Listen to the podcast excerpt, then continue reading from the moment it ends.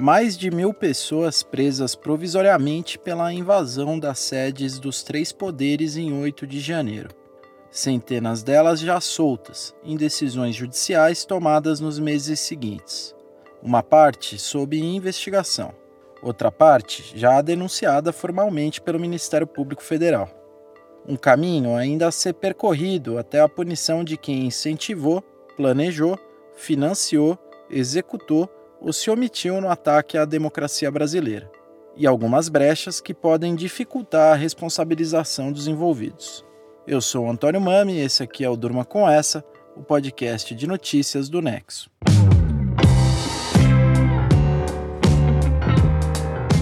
Olá, eu sou o Conrado Corsaletti, estou aqui com o Antônio para apresentar esse podcast que vai ao ar todo começo de noite, de segunda a sexta, sempre com notícias instigantes que podem continuar a ecoar por aí. Segunda-feira, treze de março de dois mil e vinte e três. Dia em que o ministro do Supremo Tribunal Federal, Alexandre de Moraes, concedeu liberdade para cento e trinta pessoas que estavam presas pelos atos antidemocráticos nas sedes dos três poderes em oito de janeiro. A decisão do relator dos inquéritos criminais que lidam com o caso dá sequência a uma série de outras tomadas anteriormente, com o relaxamento das restrições contra quem se envolveu no quebra-quebra em Brasília. Os liberados de agora, assim como os outros, devem seguir as medidas cautelares determinadas pelo ministro do Supremo. Eles vão ser monitorados por tornozeleira eletrônica, não podem usar redes sociais e nem podem se ausentar de seus domicílios à noite e aos finais de semana. Essas pessoas também não podem deixar o país e têm de entregar o passaporte para as autoridades. Colecionadores, atiradores esportivos e caçadores, os chamados C A Cs, C A Cs que foram presos pelos atos de oito de janeiro, tiveram o seu registro de porte de arma de fogo suspenso. Todo mundo que foi solto continua sendo investigado pela Polícia Federal e responde pelos crimes de associação criminosa e incitação ao crime. Depois das solturas mais recentes, trezentas e noventa e duas das mil quatrocentas e seis pessoas presas em flagrante pelos atos de oito de janeiro continuam nos presídios da Papuda e da Colmeia, no Distrito Federal. Suas prisões foram convertidas em preventivas e parte delas responde por crimes mais graves, como dano qualificado, abolição violenta do Estado de Direito e golpe de Estado.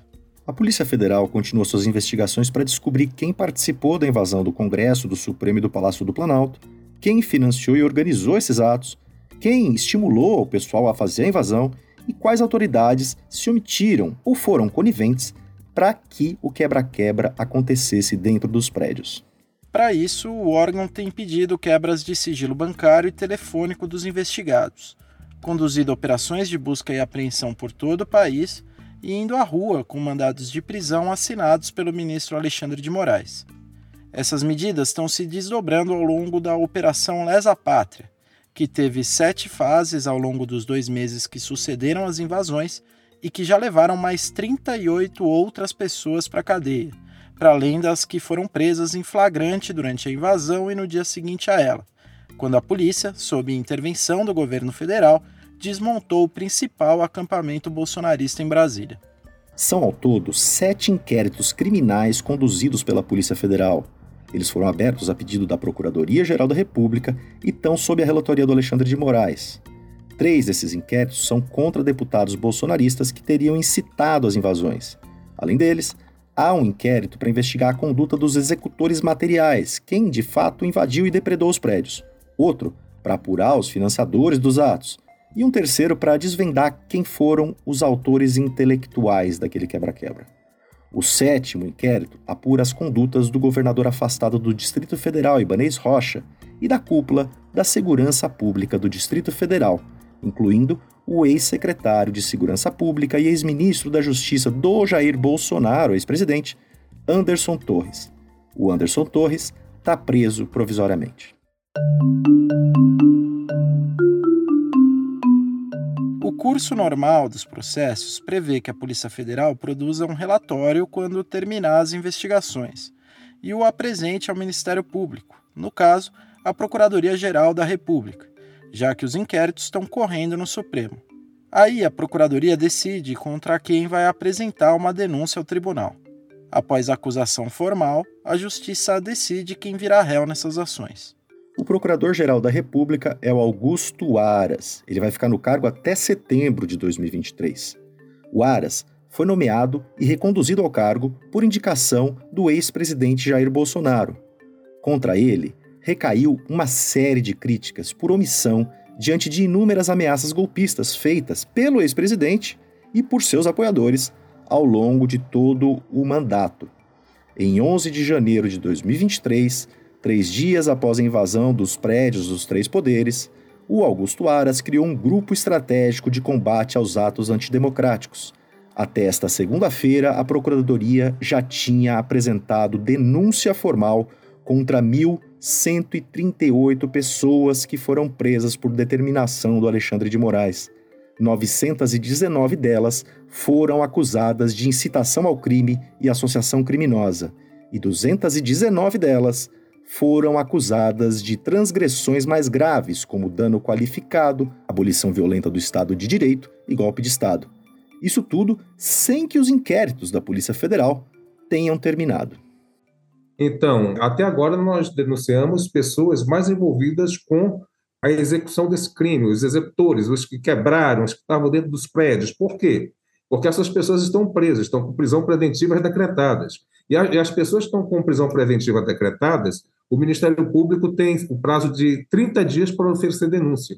Então, nós estamos dando isso para exatamente cumprir as disposições legais e, e, e não permitir que essas pessoas que praticaram esses atos tão graves, ou os mais graves, que foram a depredação, que foram o vandalismo, que foram invadir esses prédios públicos, estejam soltas. Esse que você ouviu é o Carlos Frederico dos Santos, subprocurador responsável pelo núcleo contra atos antidemocráticos aberto pelo Augusto Aras. Ele deu essa declaração numa entrevista ao site Poder trezentos e sessenta em vinte de janeiro. Quando o órgão tinha oferecido só quarenta e quatro das mais de mil denúncias que já foram apresentadas até agora para o Alexandre de Moraes. De acordo com o subprocurador, ele começou a apresentar as denúncias porque está vinculado a um prazo legal, que realmente é algo previsto em lei. Mas tem um problema na declaração desse subprocurador. A princípio, o inquérito deve durar trinta dias. Passado esse prazo, o delegado tem que mandar os autos do inquérito para o Ministério Público.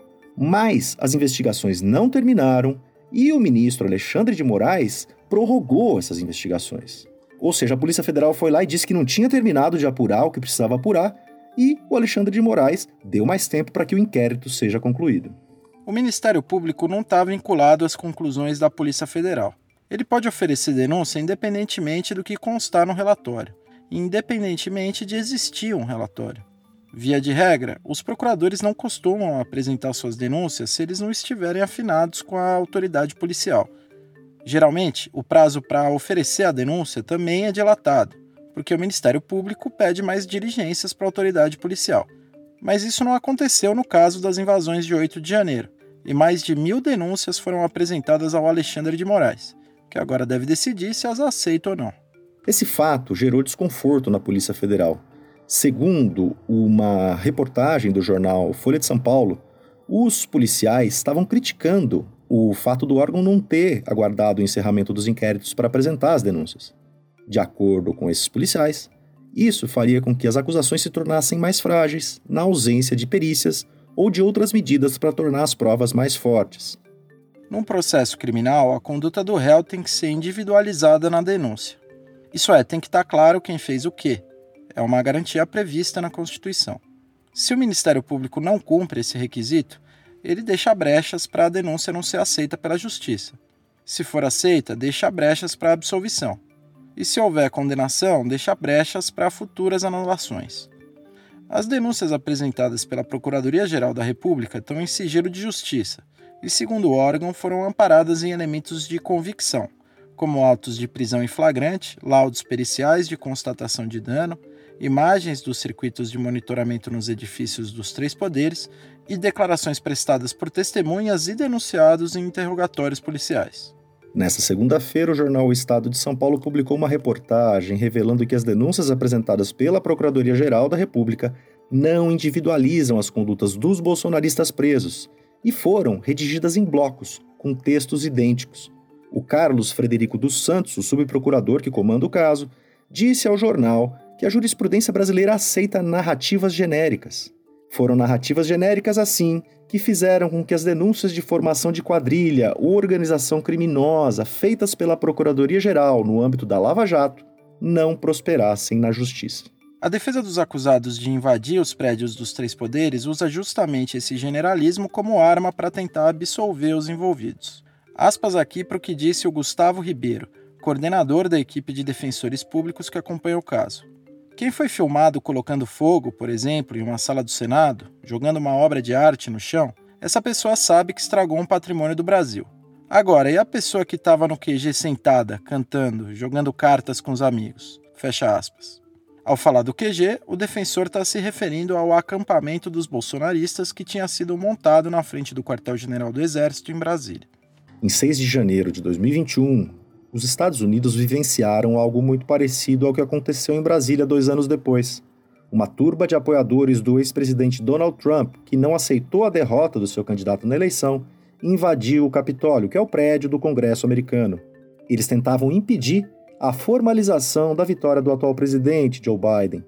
Ninguém foi preso em flagrante, mas dois anos depois, pelo menos mil pessoas já foram colocadas atrás das grades. Mais de quinhentas já foram condenadas. Por lá, parece não ter havido atropelos. Por aqui, a responsabilização judicial de quem atentou contra a democracia brasileira ainda é uma incógnita.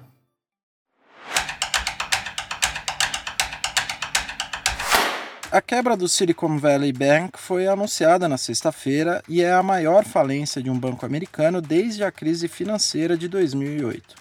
O caso gerou turbulência nos mercados financeiros e implicou até na intervenção do governo americano para amenizar a situação. O Marcelo Roubicek escreveu um texto sobre o assunto para o Nexo. Marcelo, por que o Silicon Valley Bank quebrou? Bom, o caso do Silicon Valley Bank é um pouco complexo, mas eu vou tentar resumir aqui o que aconteceu. A primeira parte tem a ver com os clientes. A gente está falando de um banco que tinha contas de empresas, startups, fundos de investimento e executivos, em boa parte do setor de tecnologia. Só que se a gente for lembrar, o setor de tecnologia não está muito bem das pernas em dois mil e vinte e três, muito por causa dos juros altos nos Estados Unidos. Então, resumindo bem, as empresas estão com dificuldade de conseguir empréstimos ou conseguir investimentos. Então, elas estão tirando mais dinheiro do banco para cobrir despesas do dia a dia ou aumentar suas operações. Só que mais dinheiro na mão do cliente quer dizer menos dinheiro na mão do banco. Guarda isso. Ao mesmo tempo, a gente está falando de um banco que estava com muita grana investida em títulos do Tesouro americano. E o que determina a rentabilidade de um título é justamente a taxa de juros. É um pouco complicado, mas vamos lá. Vamos supor que eu compro por noventa dólares um título que vai me dar cem dólares daqui a um ano. Então eu vou ganhar dez dólares nesse período. Se o Banco Central aumenta os juros, como vem acontecendo nos Estados Unidos, isso quer dizer que o retorno de um título vai ficar maior. Então esse mesmo título, agora o governo dos Estados Unidos está vendendo ele por oitenta dólares. Então o ganho vai ser de vinte dólares em um ano. Se eu comprei por noventa um papel que no dia seguinte vale oitenta, a minha carteira está valendo menos agora. Simplificando bastante, foi isso que aconteceu com o Silicon Valley Bank. A gente está falando de um banco que os clientes estão tirando dinheiro e que os investimentos estão valendo menos. Então os clientes olharam para isso, não gostaram do que viram, e aí mais gente foi tentar tirar o dinheiro de lá. O resultado foi uma corrida bancária que quebrou o banco. Esse é um resumo do que aconteceu. E qual é a gravidade dessa quebra? Olha, nunca é bom quando um banco quebra. Primeiro porque é ruim para os clientes, que perdem dinheiro e aí não conseguem se bancar no dia a dia, pagar contas ou pagar salários, no caso de empresas. Mas também porque isso gera uma desconfiança sobre outros bancos. E foi o que aconteceu agora. Um outro banco americano também quebrou no final de semana e alguns outros balançaram. Esse contágio é uma coisa muito perigosa. O governo americano interferiu para tentar amenizar esse impacto, mas ainda é cedo para a gente entender o tamanho do estrago ou se ele vai chegar de alguma forma mais direta aqui no Brasil. O texto do Marcelo você lê em nexo jornal ponto com ponto b r. Como você sabe, o Durma é o podcast de notícias do Nexo, que é um jornal por assinatura e sem publicidade. A equipe que você acompanha aqui no Durma produz mais um monte de conteúdo diariamente lá no site. E assinando o Nexo, você tem acesso a todo esse conteúdo e a newsletters exclusivas. Uma delas é a Nexo, que nós editores escrevemos e enviamos para você logo de manhãzinha, de segunda a sexta-feira. Era um resumo das notícias mais importantes do dia para te deixar por dentro dos principais assuntos. Você pode assinar o Nexo com um desconto especial para quem ouve o Durma com Essa. É só clicar no link que está na descrição desse episódio. Um engenheiro de Botsuana desenvolveu mochilas com placas solares para ajudar estudantes do país africano a carregar seus dispositivos eletrônicos e a ter luz elétrica para estudar depois que o sol se põe. Quem conta mais sobre essa iniciativa é o Lucas Zacari, que escreveu um texto sobre o assunto para Ponto Futuro, editoria do Nexo, que tem a ciência como um dos seus temas-chave. As mochilas solares, elas são capazes de fornecer energia para uma lanterna L E D durante sete horas e também carregar aparelhos eletrônicos, como celulares e tablets, em até quarenta por cento de sua bateria. São feitas de lona resistente e à prova d'água para que a durabilidade das mochilas seja a maior possível. Além disso, na parte da frente está acoplada a placa solar, que absorve e armazena a luz do sol. As mochilas foram criadas em dois mil e dezenove pelo engenheiro elétrico Kedumet Silipe, de Botsuana, com o objetivo de ajudar crianças e adolescentes da área rural do país nos estudos em casa. Dados de dois mil e dezesseis da organização Sustainable Energy for All mostram que somente trinta e sete vírgula cinco por cento da população rural de Botsuana tem acesso à eletricidade. Então essa mochila iria aumentar o tempo útil dos estudantes para fazer pesquisas, estudar ou mesmo promover o letramento digital. A ideia pelas mochilas solares é decorrente do potencial fotovoltaico de Botsuana. Mesmo sendo um dos países com maior incidência solar no mundo, mais de noventa e nove por cento do consumo de energia elétrica é proveniente dos combustíveis fósseis. E aí, para mudar essa situação e se adequar aos esforços mundiais pelo clima, Botsuana criou duas políticas nacionais em dois mil e vinte e um, do clima e da energia. Pensando em diminuir a emissão de gases poluentes junto com o potencial energético do país, a energia solar é destacada como uma das principais maneiras de cumprir os requisitos, sendo uma energia renovável e limpa. O texto do Lucas está disponível em nexojornal ponto com ponto b r barra ponto futuro. Das brechas na busca por punição dos invasores dos poderes no Brasil, passando pela maior quebra bancária dos Estados Unidos desde dois mil e oito, até chegar nas mochilas solares de Botsuana, Durma com Essa. Com roteiro e produção de Antônio Mami, edição de texto de Conrado Corsaletti, participação de Marcelo Roubicek e Lucas Zacari e edição de áudio de Pedro Pastoriz, termina aqui mais um Durma com Essa. Amanhã tem mais. Até!